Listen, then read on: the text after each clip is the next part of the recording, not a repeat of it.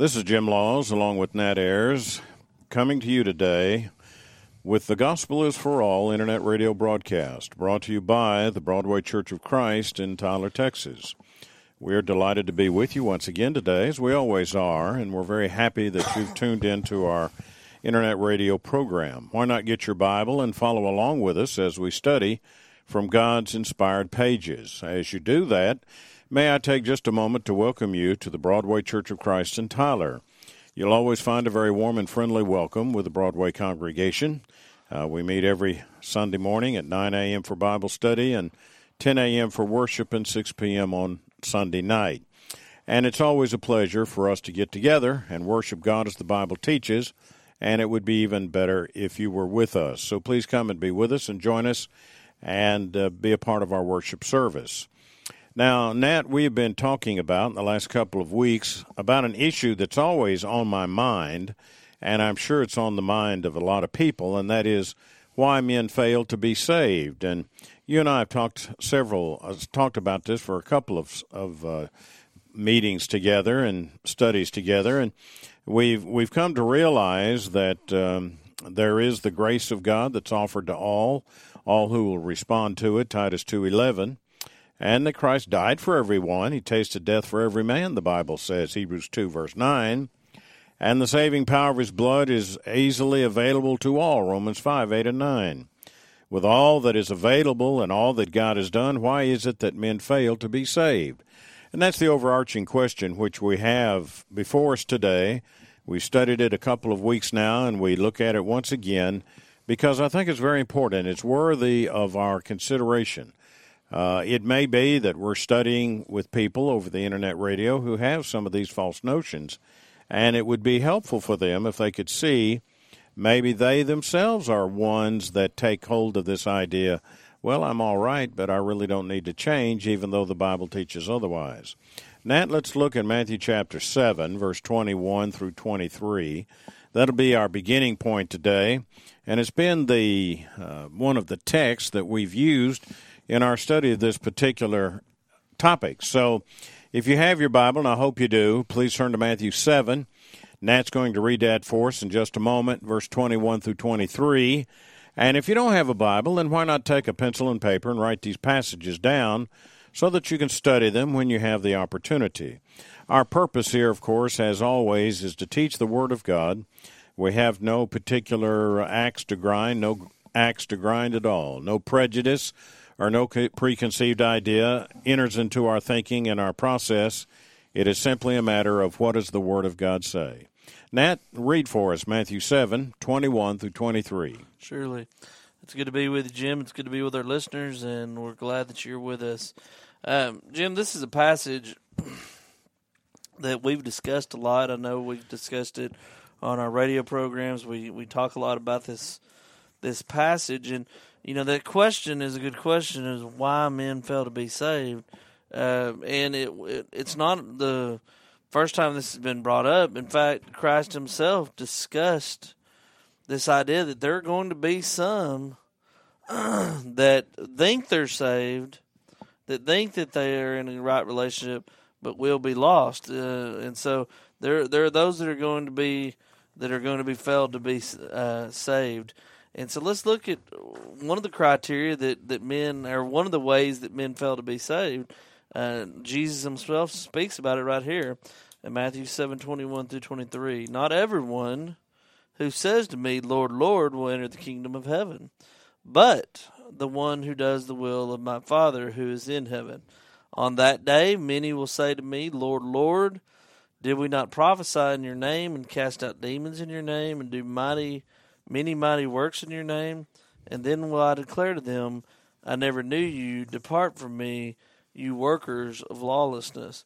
You know, Jim, when I read this passage, I see men or I see uh, people that are that seem to have thought in their life that they were in a relationship with with God. They call him Lord. They call him Lord twice. Lord, Lord uh, didn't we do these wonderful things in your name? Uh, these sound like wonderful things. These sound like things that that uh, would be in keeping uh, with uh, people of faith. but they weren't doing them according to the Father's will. Uh, and so they were counted as lawless. They they were counted as those that were not practicing the law of God. And so sincerity isn't enough. Um, men and women can be sincere and think sincerely that they're in a right relationship with God, and but unless they are in the right relationship with God uh, through following His will, unless they are following the will of God, unless their relationship is is founded on that truth, God's word, then everything that that we they do and strive for in their religious life, it's for naught. Uh, you we our salvation must be secured through the word of God, not by what we think about what we've done or how we've served God. It has to be according to His will. That is so true, Nat. What Nat is doing is commenting on this very interesting Bible passage, Matthew 7 21. And as you pointed out, Nat, they said, Lord, Lord, yeah. which indicates a very sincere heart. Yes. Probably very sincere and probably very zealous, but that wasn't enough. No. You have to do what God has said in the way that God has said it. And they didn't do that. And right. for that reason, they reached that outcome. And I think that's one of the important points that we have suggested and that is some men and women are not saved because they never come to realize that they are lost. Yeah. They think they live in a in a false sense of security, and they really are not uh, in a pleasing relationship with God. And then there are some men and women they're not saved because even though they realize they are lost, you see, they may realize it, they love the world too much. They'll do anything. They won't do anything about their condition and we talked a little bit about that and and that's something we must all be on guard against and you and I have read First John chapter 2 in fact it wouldn't hurt to go ahead and read that verse again in conjunction with this point First John 2 and the verses verse 15 through 17 and there John is telling us that that we're all instructed not to love this world and don't fall into this world and to love with it. Yes, First John 2:15 do not love the world or the things of this world. If anyone loves the world, the love of the Father is not in him. For all that is in the world, the desires of the flesh, the desires of the eye, the pride of life, is not from the Father, but it is from the world. And the world is passing away along with its desires, but whoever does the will of God abides forever. You know, Jim, some people are going to be lost because of their desire. Yeah. Um, you know, we're told that when we're tempted, that it's not of God, but it is our own desires that uh, that lead us into that temptation, and that temptation leads us into sin. And you know, this desire of the flesh, the desire of the eyes, and the pride of life; those are the the aspects of temptation. Those are the the things that tempt us in this world. And really, you know, I, I've used the illustration before. You can't uh, be a good baseball player if you don't keep your eye on the ball. That's you, the, right. your main target. Yeah, you and our main target is Christ and and His Word in heaven. And if if we allow the things of the outside world to take our focus away from uh, Christ, whether it be uh, fleshly desires, uh, lustful desires, or whether it be um, the, the, power of this world and riches, the desires of life, or the pride of life, power, you know, and and and uh, those things can rob us, can keep us, uh, rob us of our focus on God, and it can keep us from from being able to have uh, salvation. That is so true. As you were talking about that passage, and it's a very important one, First John chapter two 5 through 17. I was thinking of another verse, and that is Matthew chapter 16. And I turn to that, and, and you'll notice I'll read verse 24 on through verse 26.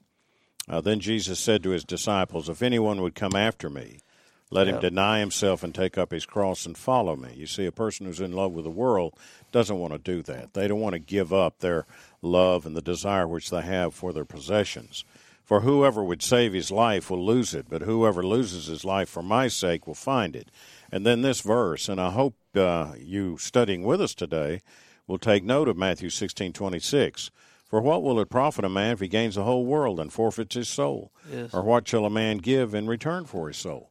In other words, even if you had the whole world, and you exchanged that for your soul, you made a bad bargain. Yeah. You came out on on the bad end of that trade because the world passes away, and uh, you're not going to end up with anything but a lost soul in the process. But so many people have done that; they've traded their soul for the physical possessions of life. You know, I, I can't help but think about the parable. Uh, or or the the rich young ruler. I'm not. I don't Yeah. believe it's a parable, but um, but uh, the the story of the rich young ruler, and you know he had the the uh, desire, the love for Christ, but it wasn't equal to his love for his possessions. It, his love of possessions overpowered his desire to follow Christ. And I think you made the point that this man might have been an apostle had he had he uh, had the desire to follow Christ. But it's so easy to do, Jim. And I believe in the world we live in today, we're all in the shape of that rich young ruler. We live in a world in America like no other. Uh, uh, you know, there are a lot of jokes now on these memes and all talking about first world problems that we live in. You know, my my cell phone isn't working today, and my life is shot. You know, really? Yeah. There are people that are starving to death in this world, but here in America, most of us live uh, rich, full, uh, wealthy lives. We do. And uh, are they going to rob us of our desire to follow Christ? It has. It has the potential to. Well, that's the point. That's a good point, Nat, and that is we can. It can happen if we let it. Yes. Uh, we can go so we can get so enamored with and caught up in the possessions that we have that th- we begin to think, well, that's what life really has meaning Yes. for and about, and that is the physical things that we have. But like you said, some days the cell phone doesn't work. It breaks down. It's not going to work, and that's the way it is with this old world. Yeah. I mean, it's not going to last forever. No. Even though we enjoy these things, but Right. still we must keep them in the proper perspective and and love God supremely and Yeah. put Him first in our life. Well, I think one of the uh, problems that men and women have today, Nat, and I'd like to explore this a little bit uh, with you today in failing to be saved, even though God has done so much to bring about our salvation His wonderful grace, uh, His wonderful Son, His wonderful Word, and all of that is easily available to us, but yet some still will not be saved. And I think because and I'd like to explore this idea with you a little bit, see what the Bible has to say about the matter. Some men do not see the direct punishment of sinners today. Right. Like uh, God uh, punished Nadab and Abihu Immediately. immediately, right. like in Leviticus chapter 10. Right. Uh, because they don't see that happen, they think they're going to get by with their sin Yeah. because they don't see the immediate direct punishment of God in their lives with regard to their sin. They think they can get by with it, Right. and they're, and they're not going to be held accountable for it. But that's just not true. No. Let me read this passage out of uh, Leviticus 10. I was thinking about verse 1 and 2. It's from the pages of the Old Testament. I don't know if you're familiar with this, and then, then Nat, I'll have you make comment about it and help us understand it better. It's Leviticus chapter 10. Now, Nadab and Abihu, verse 1. The sons of Aaron each took his censer and put fire in it and laid uh, incense on it and offered unauthorized fire before the Lord, which he had not commanded them. Uh, and fire came out from before the Lord and consumed them, and they died before the Lord. I read for you Leviticus 10 1 and 2. Nat, help us a little bit under, uh, in our understanding of that, and Sure. uh, from the standpoint of the point that God punished them right then. Yes. Well, we see one of the things that we see with the reason for their punishment, and I think this is important, is in that verse one that word unauthorized. Yeah. You know, these were men who had grown up uh, around Moses and Aaron, uh, the leaders uh, of the children of Israel. They they would have known how the worship style. They would have known how God wanted to be worshipped, the commandments that have been handed down. But yet they chose to to go around those, to go further than than uh, what was allowed, and they did something that God did not authorize. And His punishment at this time was immediate. And we see over and over in the Old- Testament um, the followers of God being called children, children of Israel. And uh, we see that this is in the maybe the infancy or the toddler stage of, of uh, faith in men or faith towards God, and God oftentimes uh, gave them uh, almost like childlike uh, punishment. Uh, he also gave them many laws, many things to follow, but it wasn't the perfect law. It wasn't a matured faith or a matured law that we live under today as uh, in Christ. We have way more freedoms, maybe even today, than than they did in the Old Testament, but we're still under that same. We still same uh, serve the same God who feels the same way about His authority uh, his authority and how we worship him, his authority about how we live, uh, his authority on salvation issues. Uh, we must appeal to the authority of God even today. Now, there is a time coming, God uh, uh, is storing up um, his bowls of wrath. Um, and there is a time coming uh, on the day of judgment when those those bowls are going to be overturned.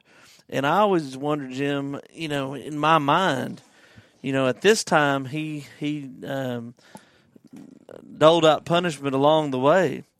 How bad's it going to be since it's been stored up uh, for the judgment day? How bad is that um, wrath and fury going to be for sons of disobedience in that day? And I think it's going to be far worse. It's going to it's going to destroy the world. It's going to annihilate everything uh, in existence. Yeah and but we still serve the same God. But He is long suffering today. Yes. He He wants all those uh, that can to be saved. But there is a day coming. Do not be mistaken. Do not be deceived. Uh, there is a day coming when that wrath will be poured out. And if you are, have been a disobedient son, if you have lived in an unauthoritative way, uh, living your life how you want to live it, that he's going to deal with you according to his word and and his uh, judgment, and, and it's coming for us. Well, there's no doubt about that, Nat. And what we're studying at the present is Leviticus chapter 10, an Old Testament passage. It talks about the fact that God dealt with them directly yes. then for their sin. And point being, uh, they were told what to do. Yep. They, as you pointed out, they were told how to do it. Yes. But they didn't do that. No. That was the point. Your point about authorized. They yeah. they did what was unauthorized. They Yeah. didn't follow the will of the Lord, and that and that's exactly right. And so God punished them right then. But I think sometimes, and this is the point that we're exploring Yeah. here. Sometimes people today don't obey the gospel. They reject God because they don't see that direct punishment today. As Seems pointed out- further away. yeah, it's further away, and they think, well, they've escaped the punishment of God. But like you say, the punishment that is coming, uh, words cannot convey how extensive that is and Yeah. overwhelming that is. Yeah. Now, we could look, look at this in the New Testament. You have in Acts chapter 5 Ananias and Sapphira. Yes. God dealt with them directly, Right. He punished them immediately. They'd lied to God, they'd lied to the Holy Spirit Yes. And uh, they had offered uh, they'd sold a piece of property, but they only brought por- a portion of the proceeds. They didn't have to bring any of it, Right. But they conveyed the idea that they brought all of it, Right. And they had deceived, and God wasn't going to allow that into His church, and so He punished them directly because some people don't see the direct punishment of God today, like He did then. They think Yeah.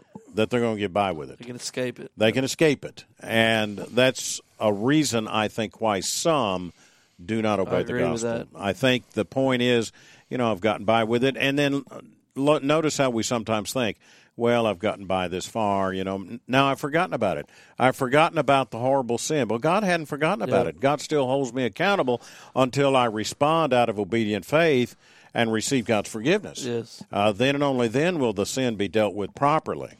You know, I, I remember talking. Uh, it's been a while, Jim. Uh, a man that was unfaithful had grown unfaithful, and and I, you know, I tried to go and talk with him and reason with him to that it was time to to make things right in his life. And he said when he was a young man, he served God, and then as he grew older, he he the calls of the world took him away from the Lord, but he'd always intended to come back. Yeah. But when it, he'd gotten so far down that road, thinking judgment was so far off, you know, that at that point in his life, he he he'd grown so hardened to the fact that he couldn't come back. He wouldn't come back, Yeah. and so he'd always intended to come back to that that time of his youth when he served God and come back to that point in his life. But because it seemed so distant, the punishment or the judgment that he had time, that he had time to come back, uh, then he uh, he he was frivolous with his life, and guess what? He never came back. Yeah. Uh, he that that uh, like you said, that idea that judgment uh, judgment's out there. But hey, I, I can. I've got time. I, time's on my hand. I can make this thing right. Live for today. But guess what? Uh, judgment could be tomorrow. Yeah, for all of us. That's exactly right. And it could come bef- come to us before we know it, and That's it's right. coming for all of us. That's right. We've got to be prepared for it. Let me uh, toss this out, so to speak, and let's consider this point for a moment in the time that we have left.